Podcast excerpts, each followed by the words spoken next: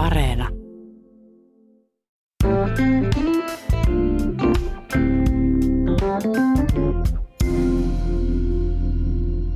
Kristinuskossa on aina vähätelty maallista mammonaa. Rahalla ei ole merkitystä, mutta täytyy ajatella niinkin päin, että jos kirkko on kylmä ja katto vuotaa, niin pakkohan sitä on sitten rahaakin ajatella. Köyhtyvätkö seurakunnat? Onko edessä kirkkojen purku? Mistä rahat toimintaan, jos ja kun kirkollisverojen maksajien määrä vähenee koko ajan? Tämä on Virtasen taloushistoria ja tänään puhutaan seurakuntien taloudesta. Vieraana on tohtori ja konsultti Eero Laesterä FCG-osakeyhtiöstä. Suomeksi se on siis suomalainen konsulttiyhtiö.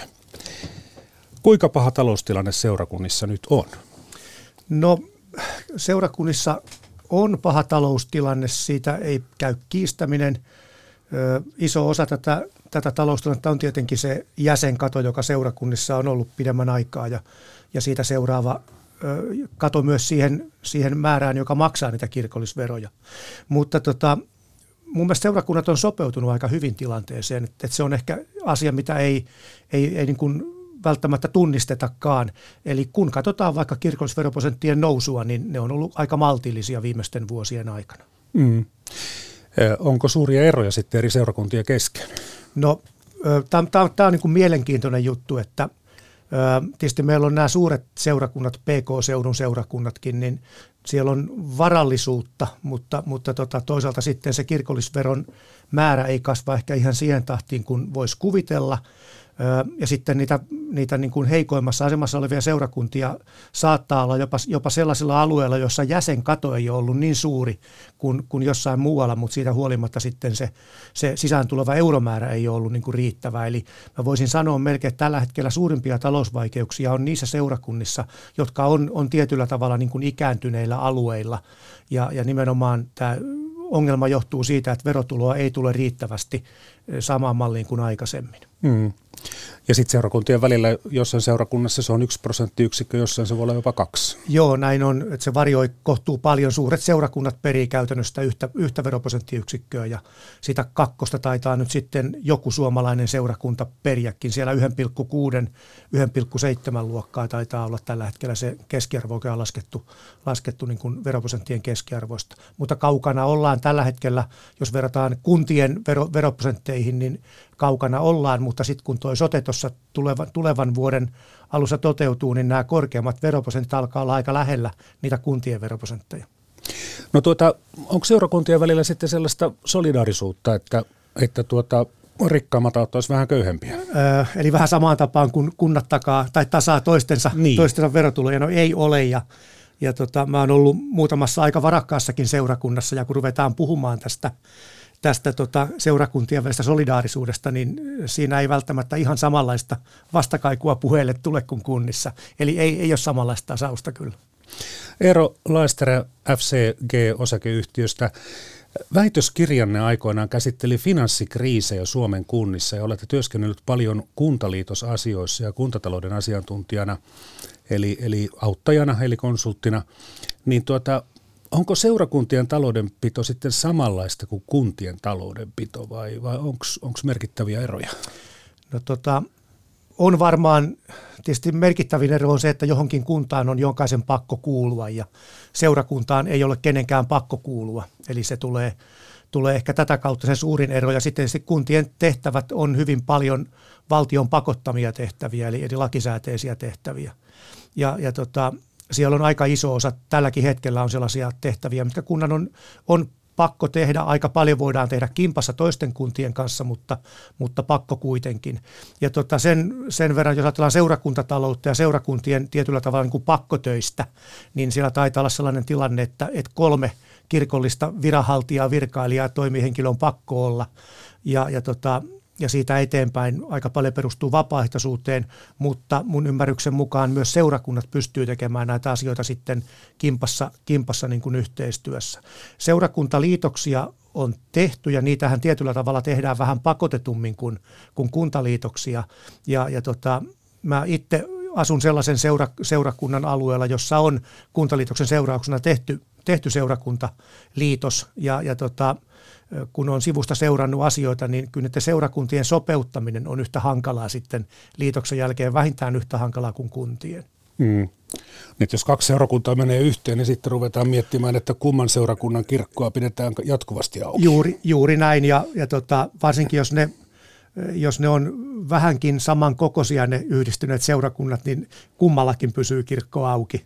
Ja, ja tota, mitä, mitä paremmin se toinen seurakunnan tai kolmannen seurakunnan porukka saa sinne kirkkovaltuustoon väkeen, niin sitä varmemmin pysyy sitten kaksi tai kolmekin kirkkoa auki. Hmm. No onko se hankalaa olla sitten tämmöinen auttaja-konsultti, että tota, voisi kuvitella, että seurakuntavaltuutetutkin sitten ruveta, rupevat pitämään pitkiä puheita, että minut on ristitty tässä kirkossa ja minä olen päässyt täällä ripille ja mennyt naimisiin ja haudannut kymmeniä sukulaisia, että tätä kirkkoa ei sitten saa panna kiinni. Joo, no ei mua tosiaan auttajakso ennen sanottukaan, mutta kiitos, kiitos tästä tittelistä. Tota, vähän, vähän samanlaista puhetta varmaan tulee sieltä kirkkovaltuuston kokousta, mutta, mutta menepä kuuntelemaan koulun lakkauttamista kunnanvaltuustossa, niin siellä tulee ihan samanlaisia perusteluja, että tämän koulun rappusilta ollaan meiltä menty vapaussotaan tai, tai tämän koulun rappusilta on, on, on tapahtunut sitä tai tätä. Nämä on hyvin samanlaisia typologioita. Ja nimenomaan niistä rakennuksista on tosi vaikea luopua, on se sitten seurakunta tai kunta. Niin, niin. No ne on rakkaita asioita. Säästäminen on aina vaikeaa. Kyllä, varsinkin omista, omista palveluista säästäminen. Naapurin, naapurin asioista onkin helpompaa säästää. Ja, ja tota, kyllähän se säästäminen kohdistuu tietysti sitten varmaan usein just niihin, niihin kirkollisiin, kirkollisiin rakennuksiin, ö, mutta niin se kohdistuu myös kunnissa niihin kunnallisiin rakennuksiin. Niin seurakuntien määrä on viimeisen vuosikymmenen aikana vähentynyt viidenneksellä. Hallinnosta siis säästetään, mutta, mutta paljonko sitten se hallinnosta säästäminen auttaa? No hallinnosta säästäminen auttaa, auttaa tietysti jotain ja kyllä mä olen sitä mieltä, että, että se hallinnosta säästäminen on näkynyt siinä, että puhutaan toimintakatteesta eli sitä euromäärästä, mikä esimerkiksi jäsenille, jäsenille sitten vuoden aikana kohdennetaan, niin se toimintakatteen määrä ei juurikaan ole kasvanut kyllä, kun lasketaan seurakunnan jäsentä kohden. Ja, ja toisaalta sitten kun katsotaan sitä veroprosenttien nousu, nousua, mikä seurakunnalla on ollut, niin se ei ole ollut kyllä ollenkaan samaa luokkaa kuin sillä maallisella puolella, eli niissä kunnissa kanssa. Eli, eli kyllä seurakunnat on sopeutunut minusta kohtuullisen hyvin tähän tilanteeseen. Kuunnellaan tähän väliin dramaattinen uutinen, mikä oli, tuli tuolta Pohjois-Karjalasta vuodelta 2019.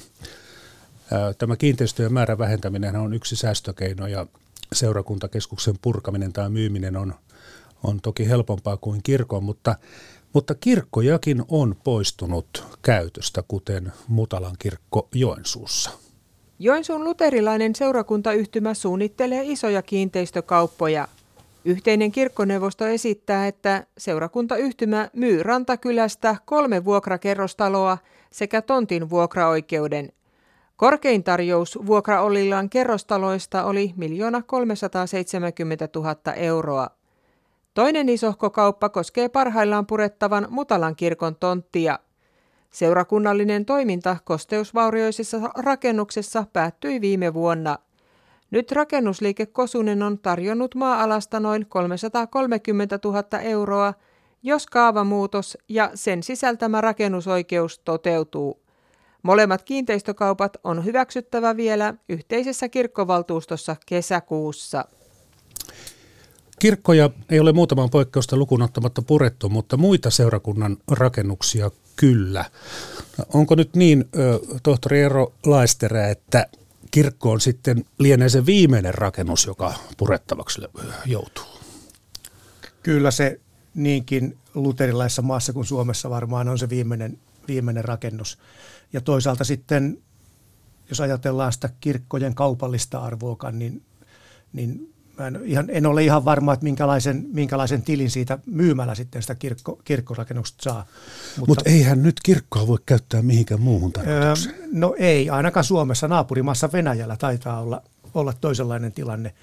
Öö, meillähän on semmoinen ajatus, että kirkkoa ei voi käyttää mihinkään muuhun, muuhun tarkoitukseen kuin sitä varten, mitä se on tehty. Ja, ja tota, kyllä mä uskon, että me kumpanenkin, jotka ollaan päivän päässä synnytty toisistamme, niin ei semmoista aikaan tule näkemäänkään, että, että kirkkoja käytettäisiin kovasti johonkin toiseen tarkoitukseen kuin siihen, siihen kristilliseen tarkoitukseen. Onko siinä semmoinen ajatus taustalla, että kirkko on vähän niin kuin Suomen lippu, että se, sitä ei saa niin kuin, tai sanotaan näin, että et sitten kun siitä luovutaan, niin se pitää tapahtua arvokkaasti. Esimerkiksi lippu poltetaan tai sitten mm. kirkkorakennus vaan niin kuin kokonaan puretaan. Et siihen ei tehdä mitään lisäsiipiä tai muita johonkin muuhun tarkoitukseen. Joo, ihan, ihan hyvä typologia. Kyllä mä uskon, että näin, näin meidän aikaan varmaan tulee menemään niin kuin todella pitkään. Että, että ehkä ne nuoret sukupolvet sitten, jotka ei kirkkoon tule liittymään, niin kuin me ollaan aikoinaan liitetty seurakuntaan, niin, niin he voi ajatella asiasta toisin, toisella tavalla, mutta mulle se on vieras ajatus. No näistä tuloista ja menoista vielä, niin tuota karkeasti sanottuna neljä viidesosaa seurakuntien tuloista tulee veroina. Sijoitustoiminta ei ole merkittävä tulonlähde. Toki yksittäisillä seurakunnilla voi olla esimerkiksi paljon metsäomaisuutta, mutta, mutta tota, ainakin minä yllätyin tästä, että, että sijoitustuotot ovat aika, aika pienet. Siis pää, pääomatuloja ei ole kovinkaan paljon. Joo, ei niitä ja varsinkin kun mennään tuonne ihan maa, maaseutu, maaseudulle, niin semmoisia pääomatuloja ei ole kuin ehkä näillä kaikista suurimmilla seurakunnan seurakuntayhtymillä, mutta niilläkään niillä ei ole semmoista merkitystä, että, se, että taloutta pysyvästi saadaan, saadaan pidettyä tasapainossa. Öö, tuolla maaseudulla seurakunnalla on, on, on ymmärretty, että on, siellä on paljon metsäomistuksia ja meillä on joitain seurakuntia vieläkin, joilla on aika, aika, aika lahjakkaan suuret metsäomistukset, mutta, mutta että semmoista niin kuin suoraan rahavaroja, joita on sijoitettu, niin ei siinä mielessä ei, ei kyllä ole. Ja menoista puolestaan karkeasti sanottuna palkat ja muut henkilöstökulut vievät reilusti yli puolet rahoista, siis reilusti yli puolet. Kiinteistöjen ylläpidon osuus on seurakuntien menoista noin, noin viidesosa. Niin, niin, niin. Miten se nyt sitten käytännössä menee, että kun seurakunta joutuu talousvaikeuksiin, niin puretaanko joku rakennus vai vähennetäänkö henkilökuntaa vai molemmat? No varmaan, varmaan tota, molemmat. Kyllä tietysti seurakunnissa niin on varmaan äärimmäisen kaukana on ajatukset, että lähdetään ihan ihmisiä irtisanomaan. Kyllä siinä, siinä, siinä tarvitaan sitten jo aika rajua kirkkovaltuustoa ja, ja neuvostoa.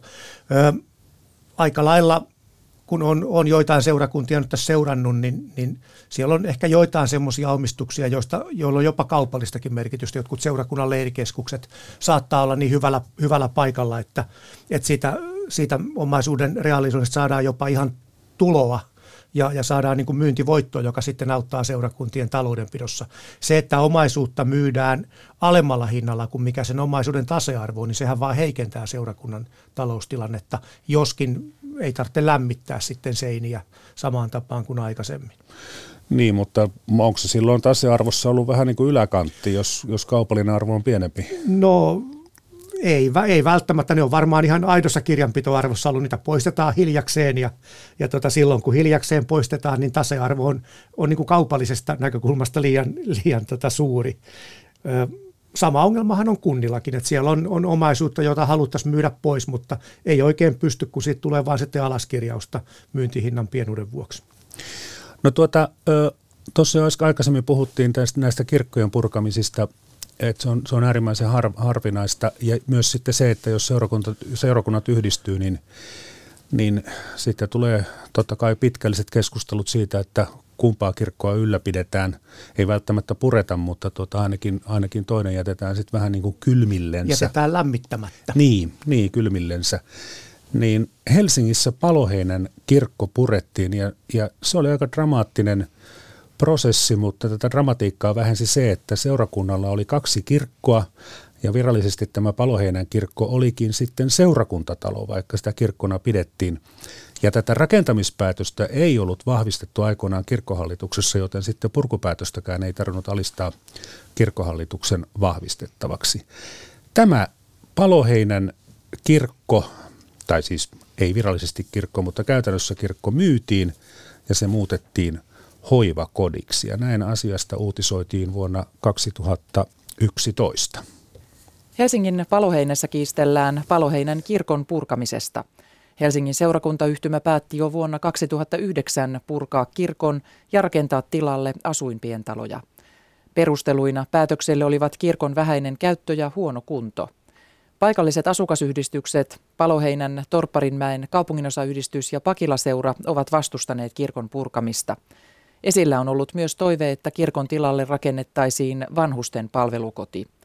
Kaavamuutoksesta järjestetään tänään avoin keskustelutilaisuus Pakilassa. Näin siis Pakilan asioista uutisoitiin vuonna 2011.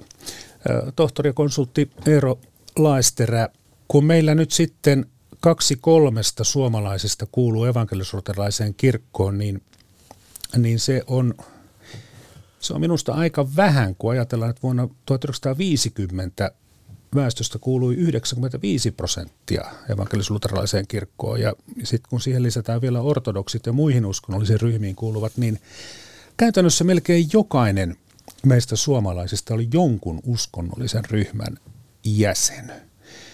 No, talousihmisenä on tietysti vähän vaikeaa arvioida sitä, että mistä, tämä johtuu, mutta kysynpä nyt kuitenkin. Kysy vaan. Tota, jos ajatellaan niin kuin sitä sitä, sitä kehityskaarta kuitenkin, mikä meillä on tässä, tässä ollut, niin kyllähän täältä seurakunnista on erottukin. Ja, ja tota, tällä hetkellä, kun me katsotaan, mennään tuonne Pohjois, Pohjois-Suomeen ja, ja, ja siellä oleville alueille, siellä ollaan kyllä aika vahvasti vieläkin seurakuntien jäseniä. Yli 90 prosenttia on kuitenkin se, seurakuntaan kuuluvia. Ja, ja tota, siellä on, on varmaan osa uskontokunnistakin on sellaisia, jotka niin kuin suorastaan velvoittaa kuuluun, kuuluun seurakuntaan. Mutta sitten kun me tullaan tänne, tänne maalikyliin Helsingin seutuville, niin kyllä se 90 prosenttia on haave vain. Eli ollaan aika lähellä joissain, jossain päin sitä 50 prosentin prosentin luokkaa, eli, eli silloin ruvetaan miettimään sitä valtiokirkkoisuuttakin kyllä jo.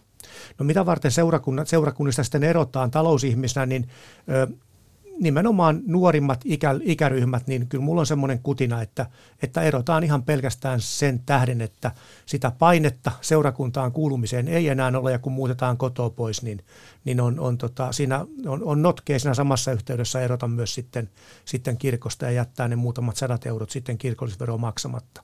Ja sitten varmaan tulee tällaisia niin kuin, ö, muita, muita tällaisia eettisiä juttuja. Tiedetään joku homokeskustelu muutaman vuoden takaa, josta oli aidosti seurauksena se, että, että seurakunnista kyllä erottiin. Ja sitten onhan se kirkosta eroaminen tehty aika helpoksi, että se on, se on napin painallus tuolla netissä, niin ollaan, ollaan sitten ollaan siirrytty pakan, pakanoiden puolelle. Et nämä on niitä asioita. Niin, vanhaan aikaan piti mennä sinne kirkkoherravirastoon tekemään se ilmoitus ja siinä piti sitten varautua muutamiin kysymyksiin. Kyllä, piti, piti perustella, mitä varten, mitä varten hypätään sille toiselle puolelle, mutta nyt se on tosiaan todella paljon helpompaa. Mm. No meitähän on sanottu, että eiväthän tuskin ihmiset nyt puoli vuosisataa sittenkään olleet niin kovin uskonnollisia, mutta on puhuttu siitä, että ollaan kuitenkin oltu tapakristitty. Että on ajateltu, mm. että kirkko ja seurakunnat on osa meidän suomalaista kansallista identiteettiä ja on haluttu olla kirkon jäsen, vaikka ei välttämättä ole Jumalaankaan uskottu. Mutta, mutta, mutta, no mehän emme tiedä, kuinka moni nyt pelkän rahan takia on, on sitten eronnut ja kuinka moni sitten muista syistä. Emme, emme tiedä sen verran, jos palataan niin tässä 50 vuotta taaksepäin tai vielä enemmänkin, niin kyllä mä voisin kuvitella, että esimerkiksi kunnallisia virkoja on ollut aika vaikea ottaa vastaan tai tulla valituksi, jos et sattunut kuulumaan pienessä kunnassa seurakuntaa. Että, että kyllä tämä tämmöinen sosiaalinen painekin on muuttunut aika, aika paljon, paljon yhteiskunnan kehittyessä. Hmm. Mutta sitten puhutaan siitä, siitä tota kirkollisveron määrästä. Ö, kyllä se kuitenkin seura, seurakuntalaista kohden, niin on se nyt ainakin satoja euroja tälläkin hetkellä. Että kyllä joku voi, joku voi laskea, että silloin on myös tämmöistä niin kuin finanssimerkitystä.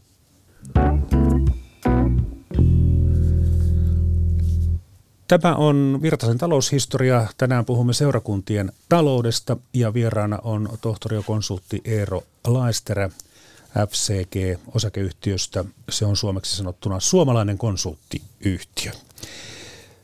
Mutta kun mennään tuonne vanhaan aikaan, niin vielä 1960-luvulla kirkkoon kuuluminen oli todella miltei itsestäänselvyys, eikä talousongelmia ollut.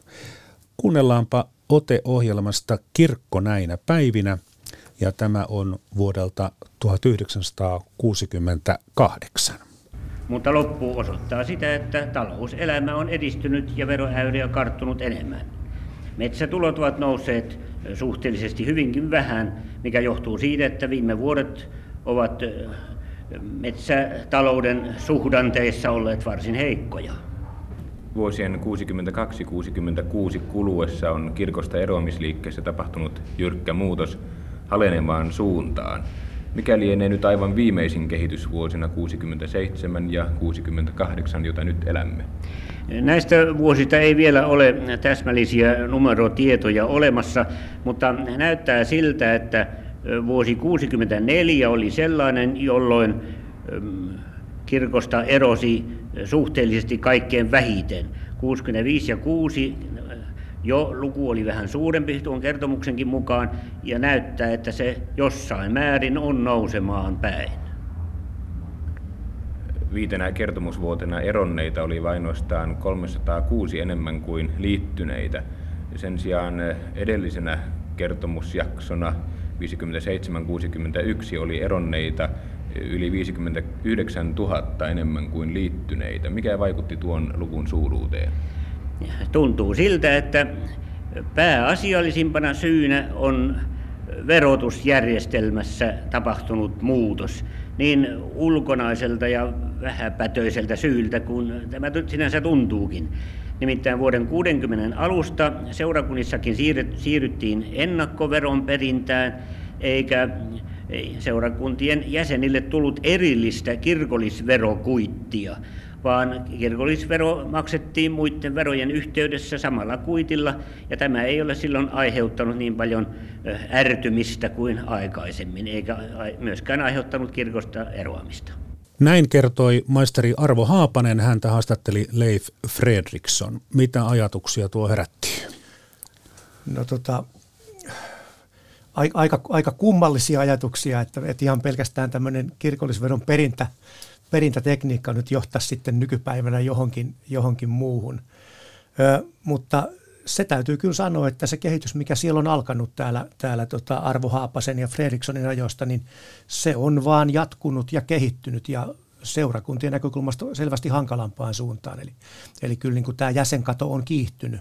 Mm. Ja, ja tota, katoin tuossa muutaman prosenttiluvunkin kurittani, eli jos meillä oli 82 prosenttia jäsenmäärä suunnilleen asukasluvusta vuonna 2006 ja 15 vuotta siitä eteenpäin noin 15 prosenttia vähemmän, niin, niin tota, kyllähän tämä jäsenkato on ollut aika, aika iso. Eli tuolla kaksi, nyt, nyt kuluvaa vuotta aikaisempana vuonna 2021, niin meillä oli semmoinen 66 prosenttia suomalaista kuulu, kuulu seurakuntiin. Ja, ja tota, jos katsotaan tätä määrää vielä alaspäin, niin veromaksavien osuus, eli niitä, jotka maksaa kirkollisveroja sitten, niin oli 45 prosenttia, eli se oli vielä huomattavasti tietysti pienempi kuin, kuin mitä, mitä niin kuin jäsenmäärä.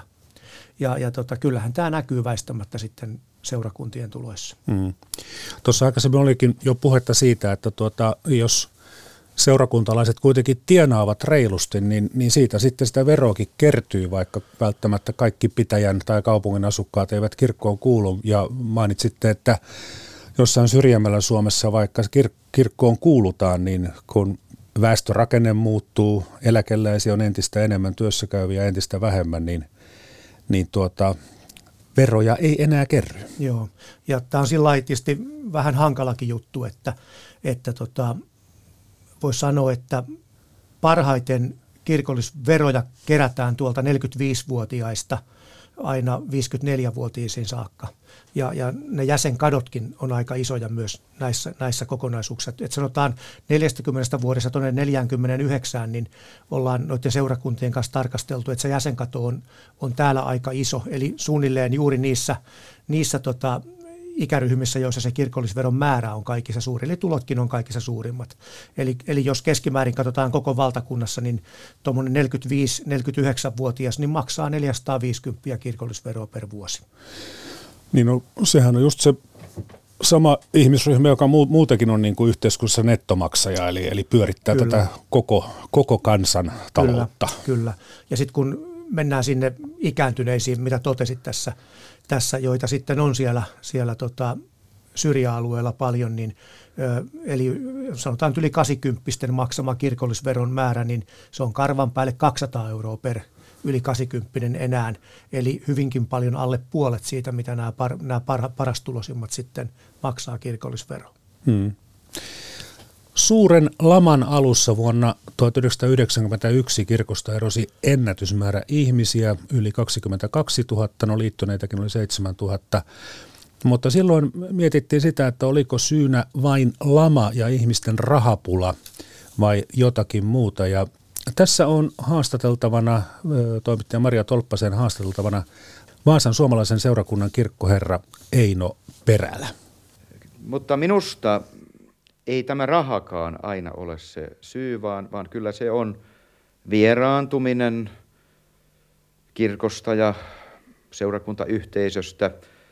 Kyllähän ihmiselle tapahtuu monesti myös näköharhoja, että, että hän tavallaan purkaa ahdistuksensa seurakuntaan, kun siitä hän pääsee eroon, valtiosta ja kunnasta ei pääsekään – mutta että tämä on siis minusta vieraantumisen tulos. Ei tunneta seurakuntaa lähemmin enää, ei sen työntekijöitä, ei sen, sen elämän sykettä.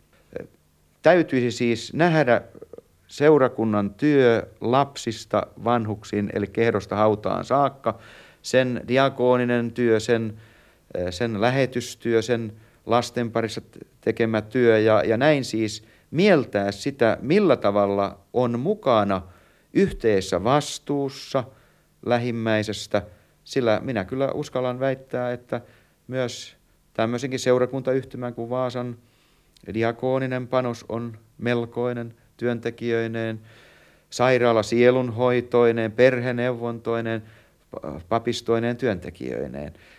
Että melkoinen työnantaja, mutta myöskin toteuttaja ja ihmistä lähestyjä on seurakunta ja kirkko tänä aikana? No, jos tänä päivänä evankelisuuterilaisessa kirkossa on ihmisiä 4 miljoonaa 380 000, niin kuinka paljon täytyy tämän määrän vähentyä tai kuinka paljon sen kestää vähentyä ennen kuin kirkon talous todella horjuu? Kyllä se ilman muuta pitemmällä ajanjaksolla on tämä, tämäkin uhka ja vaara olemassa. Mutta ajattelisin, että, että yhteiskunnassa toteutettavat verotukselliset mahdolliset uudistukset, usein niiden vaikutus saattaa olla, olla paljon radikaalimpi. E, mutta siis olen myös sitä mieltä, että jos kirkon jäsenmäärä putoaa tietyn kriittisen rajan alapuolelle. Mikä se on? Minun on tätä vaikea sanoa, mutta onko se 60 prosenttia? Eh, minä en sitä, sitä pysty tarkasti sanomaan, mutta kyllä siinä jossakin saattaa tulla sellainen raja, jolloin se alkaa sitten myöskin kiihtyä. Tässä, tässä mielessä tilastoasiantuntijat ja muut tuntijat voisivat olla parempia vastaajia kuin minä, mutta minulla on sellainen pelko, sellainen ajatus, että kun se menee tietyn rajan yli, niin, niin silloin sitä ei enää sitten hallitse mikään. Ja, ja näin ollen se on myöskin taloudellisesti vaikea kysymys. Tuossa 90-luvun alussa Vaasan suomalaisen seurakunnan kirkkoherra Heino Perälä mietiskeli, mikä on se kriittinen piste, joka aiheuttaa suuria taloudellisia vaikeuksia. Tohtori Eero Laisterä, onko se se 60 prosenttia? Jos se on se 60 prosenttia, niin sitten ollaan aika lähellä kriittistä pistettä. Mä näitä meidän omia prognooseja tässä kattelen ja, ja tota, nyt näyttää siltä, että jos, jos jäsenkato jatkuu siihen tahtiin, kun se on ollut tässä lähihistoriassa, niin tuolla 27-28 me ollaan koko valtakunnassa alle sen 60 prosentin.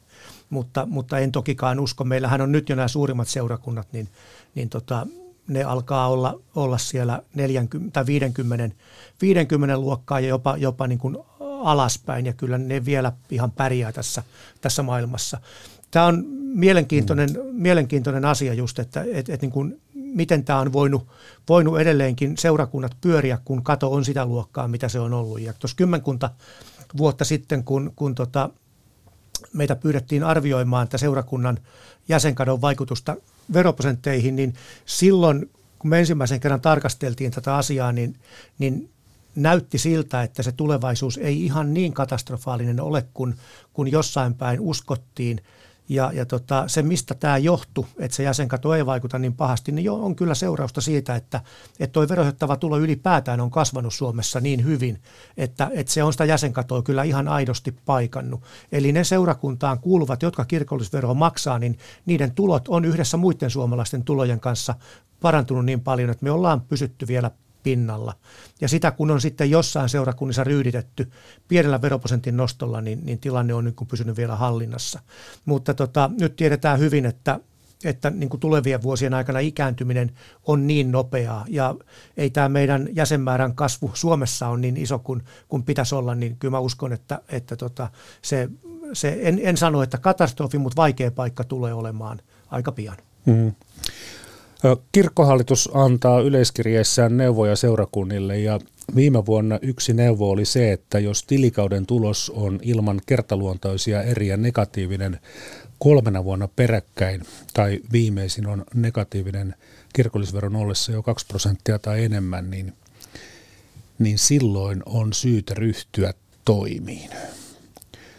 Eero Laisterä, Onko teillä vähän samansuuntainen käsitys, että tässä ovat ne mittarit? No nämä mittarit on hyvin samantapaisia kuin kunnissa on nämä arviointi, arviointikriteerit jo, ja kun, kun ne toteutuu, niin sitten se valtiovarainministeri lähettää sen musta, mustatakkisen miehen sinne kunnan, kunnan puolelle miettiin, että olisiko liitoksen paikka. No joo, seurakunnissa on varmaan samantapainen tilanne ja kyllä tietysti on, on niitä ihan pienempiä seurakuntia, jotka – jotka tota, toimii nyt jo aika paljon myös vapaaehtoistoimin, että siellä ei ole palkattua väkeä kovin paljon, niin kyllä väistämättä varmaan joudutaan miettimään sitten myös sitä naapuriseurakunnan kanssa liittymistä.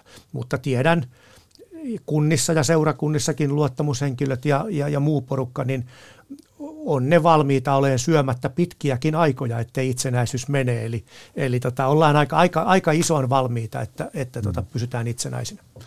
No ovatko seurakunnat sitten tuota nostaneet näitä maksuja, kun ö, on ollut sellainen tapa, että rippikoululeirit ovat lähes ilmaisia ja samoin kaikki lasten ö, iltapäiväkerhot ja diakoniatyö, vanhusten kerhot, niin pitäisikö niillä laittaa sitä oikeinen hintalappu? No kyllä varmaan maksuja on nostettu ja oikeampia hintalappuja ollaan laitettu, mutta, mutta kyllähän tähän seurakunnan toimintaan kuuluu se tietyllä tavalla lähimmäisen ymmärtäminen ja inhimillisyys ja, ja halutaan varmaan subventoida niitä, niitä euromääriä, mitä, mitä rippileirille sitten tai mitä rippileiristä joudutaan maksamaan. Toki sitten varakkaimmathan lähettää lapsiaan tuonne Lappiin ja jopa muuallekin sitten, sitten toisenlaisille rippileireille. Mutta se on sitten ihan vapaaehtoista. Se, se halvempikin, vapaaehtoista, halvempikin rippileiri kyllä löytyisi, mutta tota, haluavat sitten vähän, vähän pientä, pientä luksusta. Se on se päivärippikoulu sitten varmaan se vaihtoehto. niin. No tuota, kun parisataa vuotta sitten sunnuntai jumalanpalvelus, niin sehän oli se pitäjäläisten y- yhteinen hetki, kun ei ollut Facebookia eikä Twitteriä eikä edes puhelimia eikä mitään Whatsappia. Et jos halusi tietää, mitä pitäjässä tapahtuu, niin paras tapa oli mennä sunnuntaina kirkonmäelle ja Jumalan palvelukseen ja sitten ja samoin muuten Ruotsivallan aikana, niin pappihan kertoi ihmisille ne kaikki tärkeimmät Kyllä. uutiset, myös valtiolliset uutiset, että mitä maailmalla on tapahtunut ja mitä meidän alamaisten pitää tehdä. Eli, eli se oli, se oli kerta kaikkiaan niin kuin ihan välttämätöntä että nyt, nyt elämä toisenlaista aikaa.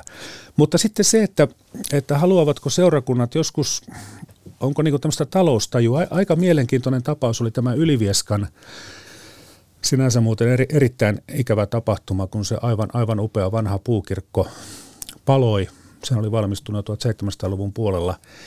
Niin Ylivieskan seurakunta tietysti halusi rakentaa uuden kirkon, mutta kiista oli sitten siitä, että tuleeko uudesta kirkosta liian kallis.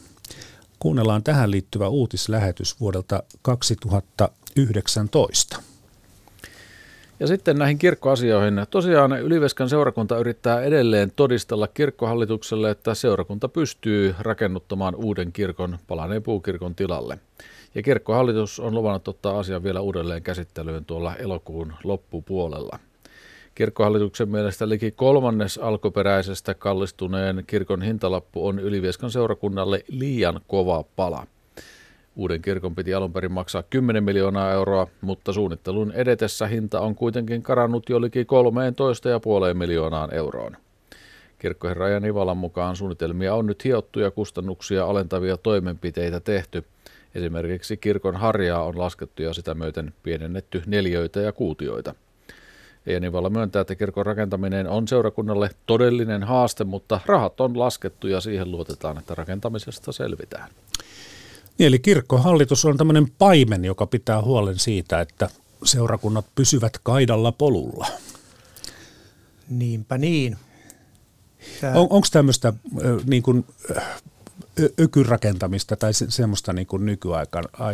Itselle tulee mieleen maalikkona, kun on kierrellyt eri pitäjien kirkoissa, niin, niin kyllä minua ihmetyttää, että miten varsinkin Varsinais-Suomessa niin on tehty jumalattoman hienoja, kalliita kivikirkkoja 1400-1500-luvulla. Ja luulisin, että silloin olisi ollut rahapulaa, mutta Vähän tuli mieleen, että siellä on haluttu vähän näyttää naapuriseurakunnalle, että meidän pitäjässä onkin vähän isompi kirkko. Niin, että Varsinais-Suomessa on jumalattomia kirkkoja. tota, varma, varmaan tällaista naapurille näyttämistä on, on ollut, ö, mutta tota, kyllä, kyllä nyt kun kirkkoja on seurannut, niin ei, ei semmoista, semmoista samanlaista rakentamisbuumia ei ole ollut. Tämä Ylivieska oli mielenkiintoinen esimerkki. Mäkin taisi jotain, jotain tähän asiaan lausua. lausua ja tota, ö, kyllä mä niin kuin itse olin sitä mieltä, että Ylivieska on kuitenkin, kun se on niitä ainoita kuntia Suomessa, jotka kasvaa, niin, niin siellä varmaan oli sen, sen isomman kirkon paikka. Mutta tota, tämä on, tämä on, otit, otit puheeksi tämän, tämän tämmöisen tiedottamisen ja tiedon jakamisen ja niin edelleen.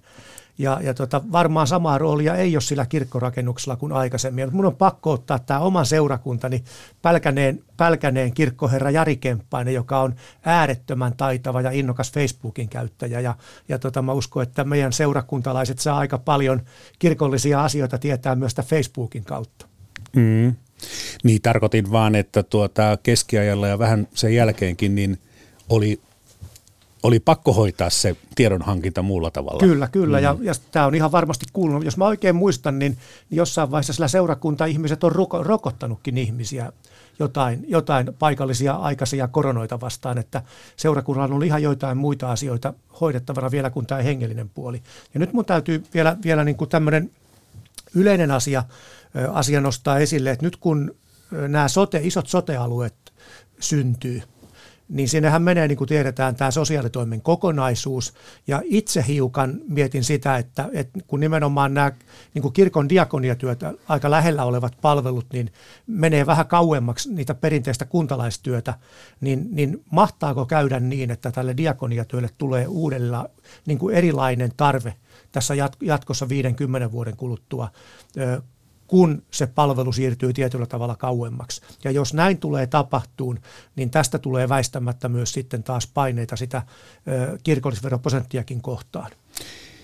Niin, että pitäjäläiset ehkä haluavat, että määrätyt palvelut ovat säilyy siinä omassa kunnassa. Kyllä. Ja, jos, jos, ja kunta kun ei niitä enää tee, vaan se on sotealue ja, ja se palvelu on jossain kauempana, niin, niin käykö sitten niin, että seurakuntalaiset päättää, että nyt seurakunta huolehtii tästä asiasta? No minusta tämä kuuluu tähän kristilliseen niin oppiin tietyllä tavalla myös, myös tämä lähimmäistä huolehtiminen.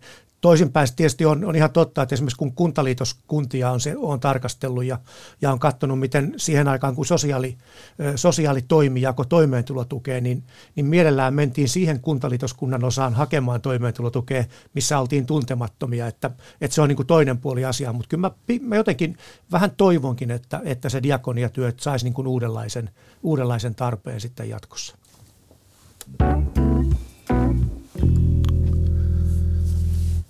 Tohtori ja konsultti Eero Laesterä, mitäs nyt sitten tarttis tehdä? Miten seurakuntien talous saadaan, saadaan kuntoon? Tai ainakin paremmaksi kuin nyt? Joo, seurakunnat kuntoon.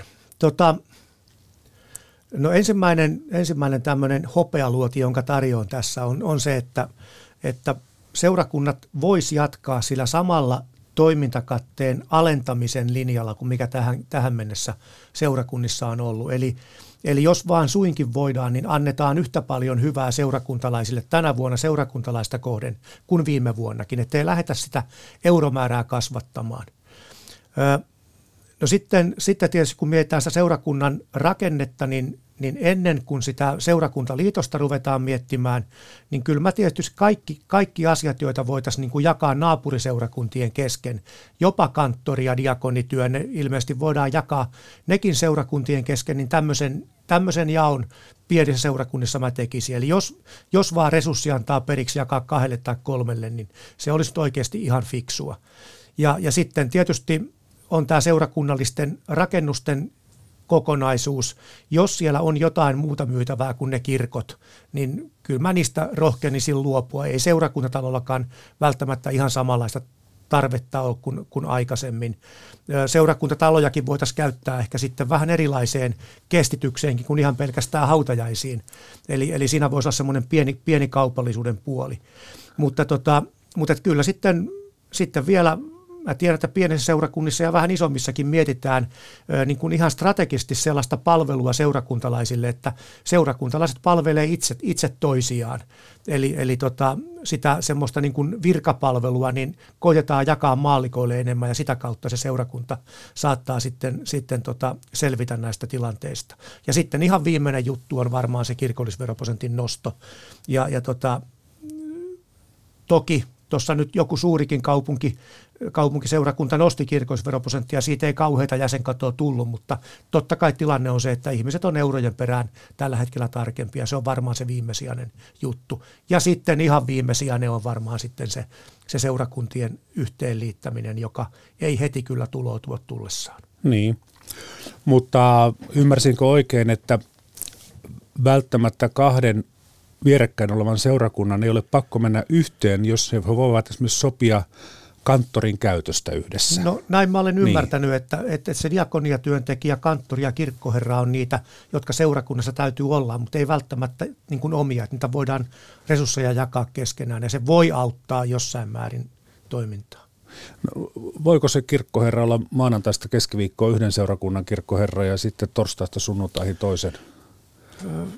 En, en onneksi joudu menemään kirkkoherran pään sisään miettimään. Aika, aika vaikea tilanne varmasti, mutta kyllä se tietysti näissä, näissä seurakunnissa, missä on, on, tota, on kun, näitä kuntaliitosseurakuntia, niin, niin kyllä sitä tahtoo olla semmoinen juttu, että, että molemmilla tai, tai kaikissa niin kuin liitoskuntien osissa on omat kirkkoherrat. Niin, niin. No toisaalta totta kai yksi kirkkoherra voi olla kahden seurakunnan kirkkoherra yhtä aikaa, vaikka muuten hallinnot olisivat erilliset. Kyllä, kyllä niin, joo. Niin. Toki, Ry- toki. Rytmitystä ja kestävyyttähän se vaatii. Aivan, aivan. No tuota, Yhdysvalloissa ja varmaan muuallakin on sit sellaisiakin mallia, että asuinrakennuksen alakerrassa on sitten ne kirkon tilat ja, ja kulut katetaan sitten näistä asunnoista saaduista vuokratuloista. Tai kuten äsken mainitsitte, että, että joku seurakuntakeskuksen sali, jossa pidetään hautajaisia ja myös mukavampiakin tilaisuuksia, mm. missä on, on keittiötilat ynnä muuta vastaavaa, että niitä voisi käyttää sitten viikon aikana muuhunkin toimintaan. Eli tämmöistä niin kuin yhdistelmätoimintaa. Olisiko siinä nyt sitten yksi ratkaisu? Miksei, en tiedä, onko se ihan, ihan kaikkein ratkaisu, mutta, mutta jos, jos niin kuin taloustilanteessa etsitään lievitystä, niin varmasti se on yksi, yksi ihan järkeväkin ratkaisu. Niin. Mutta miten se sitten so- sopii tämmöiseen, jos amerikkalainen on tottuu siihen, että asuinrakennuksen alakerrassa on meidän seurakuntamme kirkko, niin – Mites me suomalaiset, kun me ollaan totuttu siihen, että se kirkko on sen pitäjän korkeimman kukkulan päällä ja siinä on korkea torni, niin onko se kirkko sitten enää kirkko, jos se on jonkun asuintalon alakerrassa? No kyllä minun mielestäni on että jos siellä sitten sitä seurakunnan toimintaa voidaan harjoittaa, niin, niin vaatiiko se sitten sitä korkeata kirkkorakennusta? Ei minun mielestä vaadi. Mm, mm. Et ehkä se tulee sitten sillä rinnan, rinnan alla on se juttu loppupelissä, mitä varten sinne seurakuntaan kokoonnutaan. Niin, kyllä, kyllä. Miten sitten tuota seurakunnissa, kun olette kovasti käynyt auttamassa seura, seurakuntia näissä taloudenpitoasioissa, niin, niin halutaanko seurakunnissa ensin syödä omaisuus ja vasta sitten niin kuin supistaa menoja vai? No tota, kun se omaisuuden syöminen ei auta siihen käyttötalouteen mitenkään. Eli, no, sillä lykätä ongelmia no, pari no, vuotta eteenpäin. Sitä, sillä voidaan lykätä ongelmia pari vuotta eteenpäin, sitten ollaan niin kuin totaalisessa suossa. Ja sitten otit äsken puheeksi ne kirkkohallituksen arviointikriteerit, niin ne valitettavasti on sellaisia, että, että jos sitä omaisuutta syödään käyttötalouteen, niin ne arviointikriteerit tulee kuitenkin täyttymään. Mm. Eli, eli se, että, että käytetään kassa kuiviin, niin se ei, se ei tuo käyttötuloa tulo seurakunnalle lisää. Se ei niin kuin auta, auta kokonaisuudessa. Öö, tota, no entä sitten tämä malli, mitä esimerkiksi Suomen hallitukset ovat menestyksellisesti noudattaneet jo pidemmän aikaa, eli tota, otetaan vaan lisää velkaa kylmän viileesti ja lykätään ongelmat tulevaisuuteen. Joopa joo. Tämä rupeaa olemaan, olemaan niin kuin niitä, niitä juttuja, että on, on Mutta seurakunnat olla, eivät ota velkaa. Ei, ei, ei ne ota velkaa. Eikä on, on sitä varallisuutta, mutta, mutta nyt täytyy oikeasti muistaa, että se velanotto ei auta sitä käyttötaloutta. Eli, eli velan ottaminen, kun ei ole tuloa edelleenkään. No eihän se auta valtion talouttakaan, no, mutta silti tehdään. Valtion, valtion tämä tilinpitosysteemi on pikkusen toisenlainen, että sitä lasketaan tuloksi, mutta seurakunnissa ja kunnissa velanotto ei ole tuloa. Mm. Ja, ja se ei auta, auta niin kuin sitä, sitä tilannetta, joka pitää sitten ne seurakuntaliitokset kaukana. No sitten tietysti kyllähän joku, joku, tietyllä tavalla, kun puhutaan seurakunnista, niin joku moraalikin täytyy sitten olla, eli ei me voida velkaantua tulevia seurakuntalaisia varten. Niin, niin valtiotaloudessa ei tarvitse olla moraalia, ei, mutta seurakuntataloudessa pitää ei, olla. Näin, näin, näin sitä voi kylmästi sanoa. Kyllä, kyllä, kyllä, kyllä. Seurakuntien ja kirkon taloudesta on ollut puhetta jo todella pitkään, niin kuin tässä, näissä, tässäkin ohjelmassa kuultiin pätkä 60-luvulta, mutta näin talousasioita kommentoi arkkipiispa Kari Mäkinen vuonna 2013 tarvitaanko kaikkia niitä toimitiloja, kiinteistöjä, joita, joita seurakunnilla on. Sitten myöskin seurakunnissa joudutaan miettimään sitä, että onko meillä varaa pitää sitä henkilöstöä, joka tällä hetkellä on. Sitten meidän kirkkohan on, on siis noin kansainvälisessä vertailussa semmoinen kirkko, jolla on, on siis poikkeuksellisen vahva ja ammattitaitoinen henkilöstö ja suhteellisen suuri myöskin toimitilaverkosto. Arkkipiispa Kari Mäkinen, sanotteko niin, että henkilökunta on kirkossa liikaa? En. Ei, en, ei, ei missään tapauksessa. Pikemminkin on, on kysymys siitä, että, että millä tavalla voidaan rajata tehtäviä niin, että, että ne on niin kuin resurssien mukaisia. Kyllä me tarvitaan ammattitaitoista henkilökuntaa myöskin jatkossa. Näin sanoi silloinen arkipiispa Kari Mäkinen vuonna 2013. Tohtori Eero Laisterä. Tässä tulee väkisinkin vähän semmoinen olo, että eihän nämä, näitä rahahuolia on ollut jatkuvasti. Tämä ei ole mikään uusi juttu. Ja varmaan on tulevaisuudessakin sitten. Joo, kyllä rahahuolia on ollut jatkuvasti mutta, ja, ja on tulevaisuudessakin, mutta tässä seurakunta asiassa se murhe tulee nimenomaan siitä, että maksajien määrä vähenee niin paljon, niin, niin, niin tota, se, on, se on varmaan se suurin ajuri tähän taloustilanteeseen. Ja toinen, toinen tietysti on, on sitten se, että ö, seurakunnatkin on organisaatioita, mitkä haluaa kehittää toimintaansa ja se kehittäminen tarkoittaa monta kertaa sitä, että ruvetaan tekemään entistä enemmän semmoisia hommia, mitkä välttämättä ei nyt alun perin ole, alun perin ole seurakunnallekaan kuuluvia ja siitä on tullut, sitten, sitten on, on, on tullut talouden ongelmaa. Mutta, tota, mutta niin kuin äsken tuossa totesin, niin tiedän hyvin, että pienet seurakunnat varsinkin on ruvennut teettää niitä, niitä joita, joitakin hommia sitten seurakuntalaisilla ja ihan hyvällä menestyksellä. Hmm. Ja kyllä siinä varmaan seurakuntalaisillekin tulee hyvä mieli, kun tekee il- ilmaistyötä. No, niinhän punaisessa ristissäkin tehdään. Että eihän se nyt sinänsä mikään vieras ajatus ole Kyllä, meille se suomalaisille. On, se on ihan totta. Joo, joo. Vielä tänne, tänne lopuksi, kun tähän kristinuskoon kuuluu tämmöisen maallisen mammonan väheksyminen, niin alun perin kristitty ei saanut esimerkiksi ottaa antamastaan lainasta korkoa ja varsinkin jos lainasi kristitylle ja jotkut historioitsijat ovat sitä mieltä, että sen takia juutalaiset valtas maailman pankkijärjestelmän, kun heille taas tämä koron, koron ottaminen oli ihan normaalia. No se on ihan kokonaan toinen asia, ei mennä, ei, ei mennä siihen, mutta oletteko te havainnut Eero Laistera, kun olette seurakuntia neuvonut ja auttanut talousasioissa, että, että onko tämä talouden ja rahan väheksyminen ongelma seurakunnissa vai ymmärretäänkö siellä talousasioita hyvin? No, miten mä sanon, että, että jos seurakunnat ei olisi ymmärtänyt talousasioita niin hyvin kuin ne on jo ymmärtänyt, niin tilanne olisi pahempi kuin mitä se on nyt. Että kyllä minusta se on se, se on se pääajatus. Mutta sitten toisaalta myös siitä omasta kiinni pitäminen, niin ei sekään ihan vierasta ole seurakunnille. Eli tarkoitan tällä just sitä, että, että keskustelu siitä, siitä esimerkiksi verotulon jakamisesta rikkaiden ja köyhien seurakuntien kesken, niin se on ainakin niissä tilaisuuksissa, missä mä oon ollut, niin on herättänyt hiukan, hiukan tota hämmennystä. Se olisi tietysti keino, mutta mutta, mutta. No se olisi varmasti keino, mutta, mutta ehkä, ehkä samalla tavalla voisi ajatella, että se on, voisi olla semmoinen lyhyt, lyhytaikainen keino, koska se jäsenkato edelleenkin on. Tähän loppuun alun perin saksalainen virsi. Se suomennettiin Ruotsin vuoden 1695 virsikirjasta Suomen vuoden 1701 virsikirjaan. Virren tekijä on saksalainen pappi Juhan Ruusenthal, joka eli vuosina